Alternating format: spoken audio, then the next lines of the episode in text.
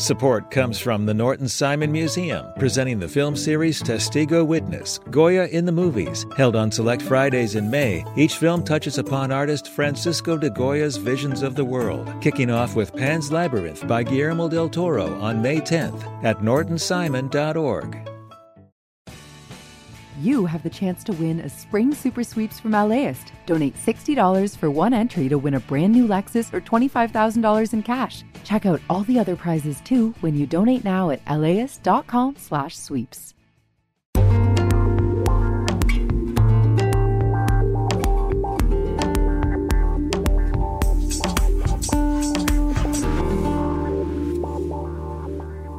LAist Studios. So the million dollar question is, are you wearing any fast fashion today? I don't think so. Okay. Like these are all like quality pieces. A Goldie, we wore what? Had these for 10 years. Leather boots. Wow. we cannot call her out today. We cannot call out Meg. I have Zara, like a lot of Zara. Here. I'm Brian De Los Santos, and this is How to LA from LAist Studios. Pretty much just the jacket I'm wearing. I have no idea where I got it, but I know that it was like really, really cheap. But everything else, as far as I can tell, is like American made or UK made, like my Doc Martens. Today, we're talking about a global issue, but one that has huge impact here in Los Angeles. What about you, Brian? What Uh, who are you wearing? God, I feel like such a cool fashion blogger today. Actually, I'm out with How to LA producer Meg Botel and Jens Campbell, production coordinator for LAist Studios. This was thrifted. The brand's in the back. I don't know what it is. The pants are given to me by my friend who works at a nice store. And the shoes are all Saints, so nothing fast fashion today. All right, we're doing pretty well Yeah. as a group. Yeah. Uh, cool. I'm sure you've noticed fast fashion brands have become super popular over the past 30 years. Before fast fashion hit the market, beginning with Zara in the 70s and Forever 21 in the 80s, fashion brands produced clothes seasonally. Most Americans purchase new clothing only a few times a year. These days, Americans buy a new piece of clothing on average every five days. And in more recent years, a new cohort of companies have taken it to the next level. This is very like in your face mariachi vibes with a lot of colors. So we're here on Main Street in El Monte, or El Monte as some would say, and we're checking out the Shein murals that were put up last year. We're here in El Monte because of these murals painted along Main Street. They were commissioned by the online retailer Shein, a fast fashion giant based in China that's been facing a lot of controversy lately. The murals, painted by five local Latino artists, were unveiled during a Shein sponsored block party last September during Latino Heritage Month. It's kind of a big commitment, so we want to know why murals and why here? You got things from mariachi musicians to murals of women of different shades, just really interesting type of art, and they're all very different here on the boulevard. To help us understand, we invited Josie Huang to join us out here in El Monte. Hey, Josie. Hi, everyone. Sorry I'm a little late. She covers Asian American communities for LAist. Good. It's LA traffic. Josie did some pretty deep reporting on Shein earlier this year and the big efforts it made to establish itself in the LA market, like those murals. Kind of want to start at the top, really. Why did you want to tell this story for people here listening in LA? I was getting emails about a pop up for the brand Shein in Montebello. And I was like, oh, Montebello, interesting choice. It wasn't at the usual touristy places to be seen like the Grove or the Americana. So I went and checked it out. There was like a very kind of club vibe to it, thumping music. There was Latto, SZA, Doja Cat, and there was like these rope barriers, and there were people waiting outside to go into this pop up. You know, it was quite the scene because it was like you were going into a club, but you were in the middle of this mall, right by the food court, and there was a sense of real excitement and exclusivity to go see clothes made by this brand that a lot of people don't ever have a chance to interact with in real life.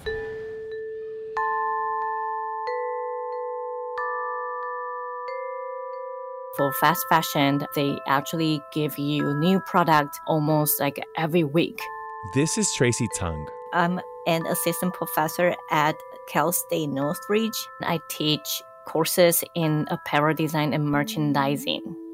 When we look at a regular fashion, normally a company produce uh, new collections like four times a year. It will take them about a year, the lead time to produce those collections. But fast fashion has reduced lead time and then produce more new garments in a year. So consumers constantly get this excitement that, oh, they have a new product every week. So let's go check it out. And no surprise, Tracie said fast fashion brands have become so popular simply because they're so affordable. Well, first, fast fashion got very popular because of Zara. They started this business model. They reduced the lead time they need to produce garments and they are able to provide cheaper items, but with those high fashion style. Then, of course, H&M and other companies, the definition of fast fashion has been changing. Now we are even talking about like is Urban Outfitters fast fashion. And then, in the past few years, another global giant began to dominate the market and take it a step further. When Shein showed up, you know, people describe Shein as it's ultra fast fashion. It's mm. it's not even fast fashion. It, so you can see how fast they have a new product and how cheap their product can be in the store for consumers. I think it has something to do with inflation because consumers are trying to reduce their spending and find a cheaper solution. So that's how I think one of the reasons why Shein got so popular. Shein hit the market in 2012, but began to dominate globally, becoming the most hyped fashion brand on TikTok over the past few years. In 2022, it became the world's largest fashion retailer.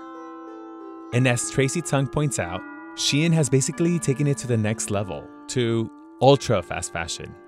It's produced even faster and made even cheaper than brands like H&M, Forever 21, and Zara. Shops like ASOS, Boohoo, and Fashion Nova would also be considered ultra fast fashion brands. They often add as many as 7,000 new styles to its websites every week and mainly appeal to customers under 30. So we're walking to another mural depicting four women, different shades, different styles. And you can scan a code that's on the mural and says scan code to learn more. So we're about to do that. It says, Why El Monte? Located east of downtown LA, El Monte has a private history that deserves to be told. Now that a 40 year old ban on murals has been lifted, it's the perfect time to bring art back into the community. El Monte has also become a popular place for the next generation to lay down their roots. It's quite interesting. Obviously, you buy clothes because you want to look good, you want to feel good. But as we talk about fast fashion and companies that capitalize in the, this type of fashion, uh, there's also like the bad and ugly side of it, right? There is a desert actually in Chile full of clothes. Wow. And just think about the material we use polyester, nylon, and some other regenerated fibers like rayon. These fibers, especially for polyester, it's like plastic. It will take very, very long for polyester to degrade naturally. If you bury a polyester t shirt, that's like burying a plastic water bottle. And so this overproduction cost is a big issue in the fashion industry right now. According to the United States Environmental Protection Agency, the amount of clothing Americans throw away each year has doubled in the last 20 years last year in Coachella, I purchased a whole outfit from Shein, and it was really cheap. I think I spent less than fifty dollars for like four things, and you know those are things that I'm not going to use again. They really remove any barrier to shopping. There was a very easy to use app, right? I met this one woman at the pop up who was dressed head to toe in Shein, and her outfit looked like three times more than maybe the $30, $40 she spent on it. Uh, she looked great. because of Shein's meteoric rise and the, just like the sheer volume of clothing that it produces that it's gotten a lot of scrutiny.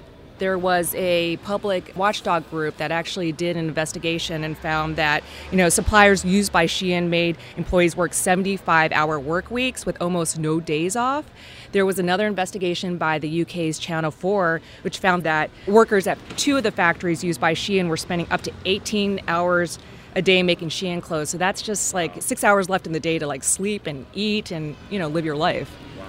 That's just horrible labor conditions.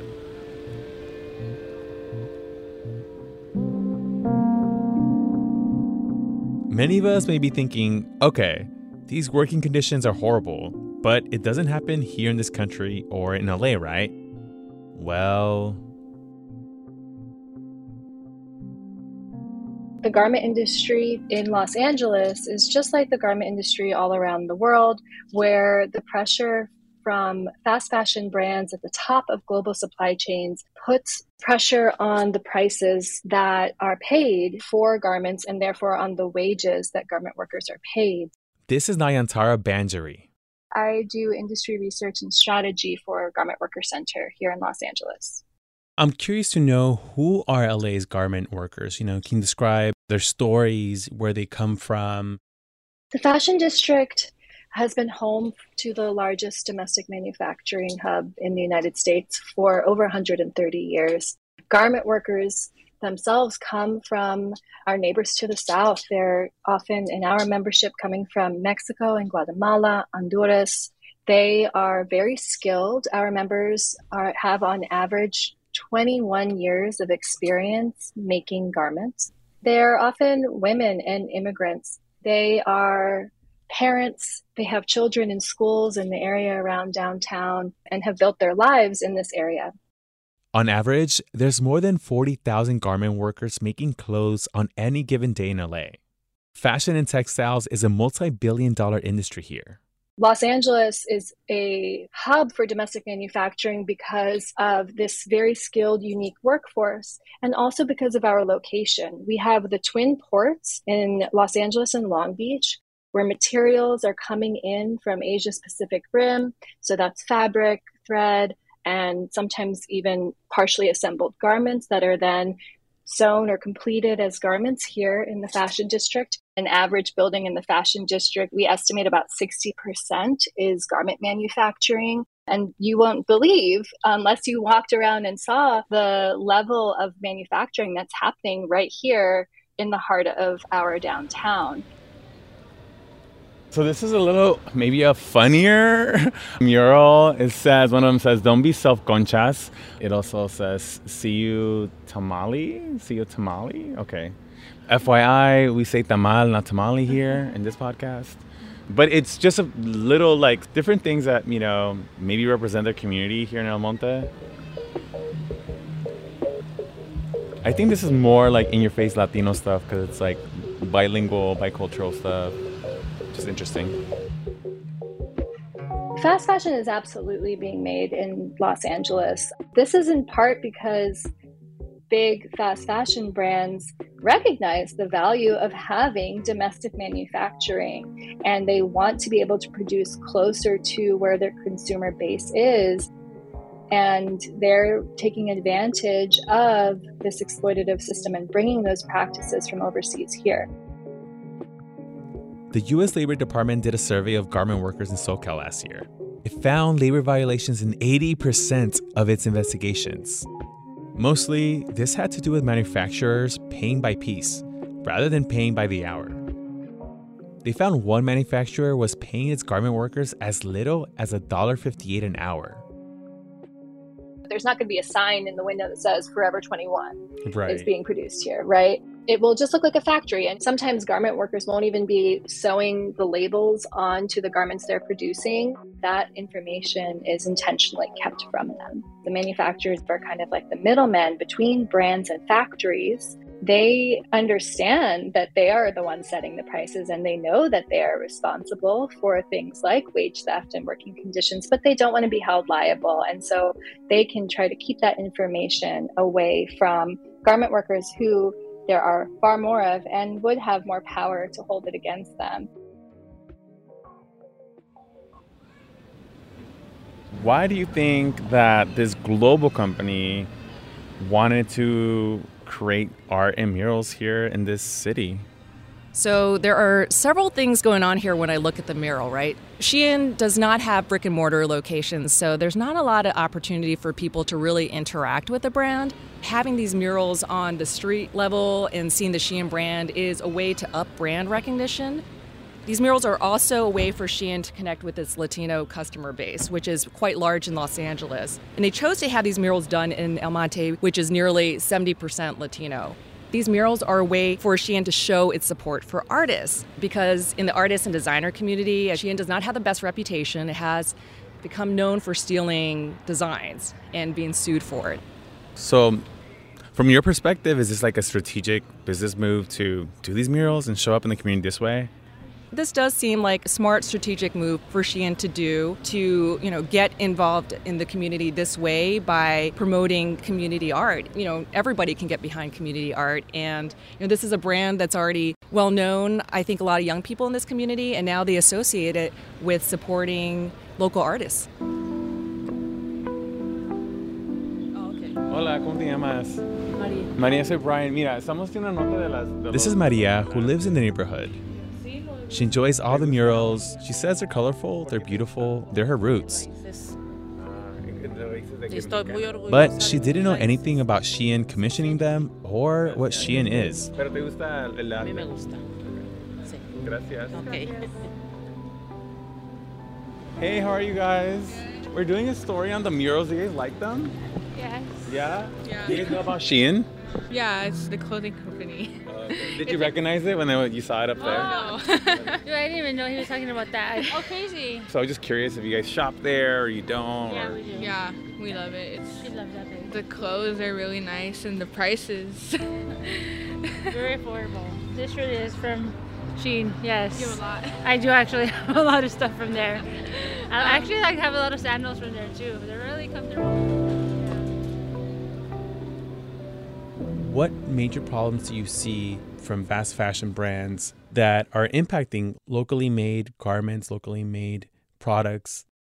Global brands, global fast fashion brands like Shein are utilizing a model that relies on consumers to want more, more, more for less, less, less, right? And that is creating a market wherein brands that are trying to do things more responsibly, particularly those brands producing domestically, are in competition with artificially low prices for garments. They've set a standard where consumers expect to be able to have a lot of garments for a low cost.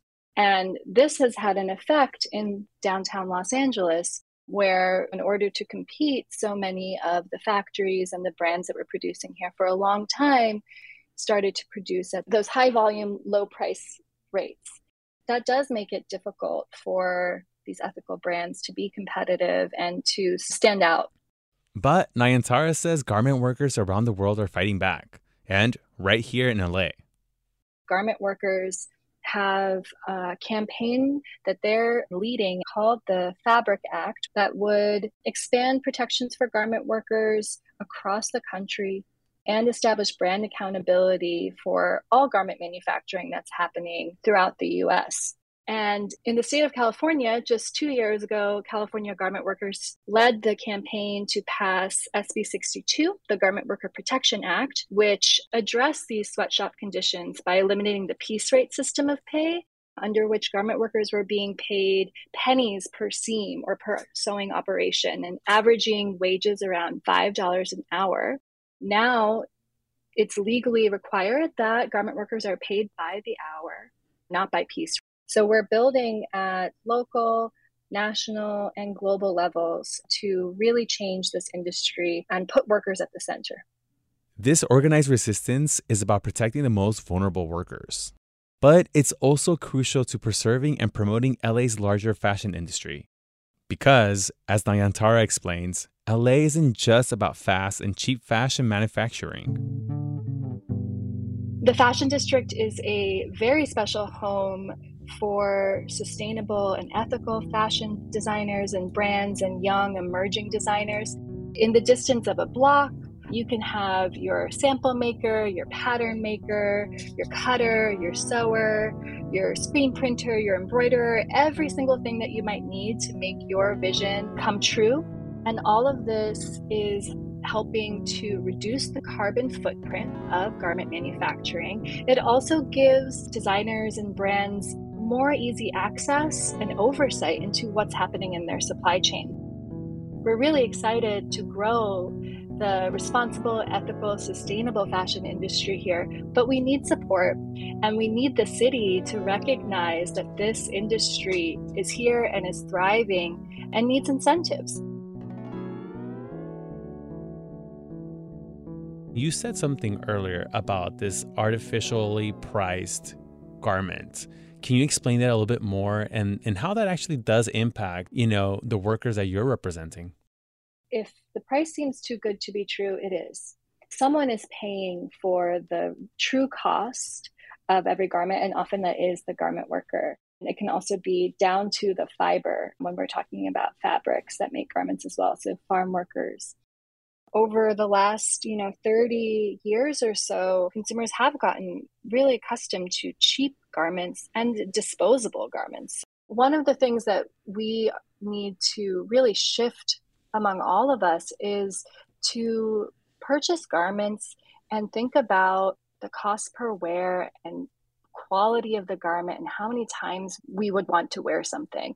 If you're only going to wear something once, and it's $10, know that a garment worker's wages were stolen so that you can have this disposable garment. We all need to think about how we can buy less, but buy a higher quality, buy something that's going to last a little longer, buy something that's not going to fall out of style within a week or a month or even a year.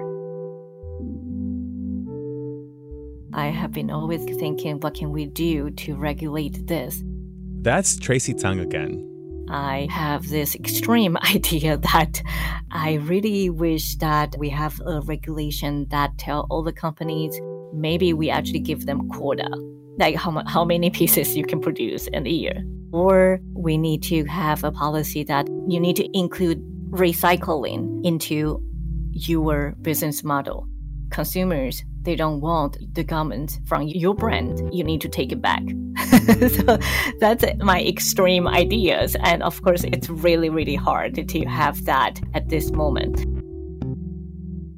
In Europe, they are talking about how to regulate, for example, companies' advertisement language to oh. prevent greenwashing. Now, recently, people are talking about this standard producer responsibility they want to ensure that producers are required to assume the cost of collection, treating, and recycling of their end of life product. But, you know, it's slow.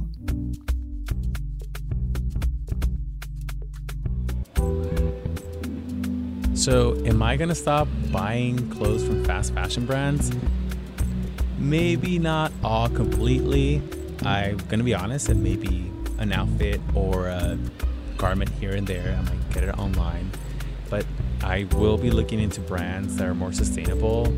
I do love to save up for items that are a little bit more on the expensive side, but I know that not everyone can do that. For me, this story is more than just fast fashion. I think it's also about an industry that's here in my hometown in LA and the fact that we are neighbors to these garment workers that's what I'll be thinking about the next time I buy something.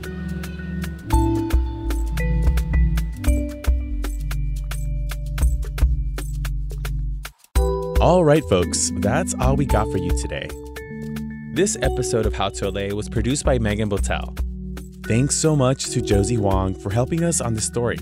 I encourage you to read her reporting on Shein and fast fashion on LAist. We'll link it in the show notes.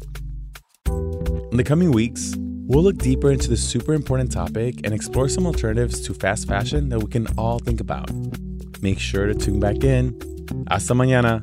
Adios. Support for this podcast is made possible by Gordon and Donna Crawford, who believe that quality journalism makes Los Angeles a better place to live.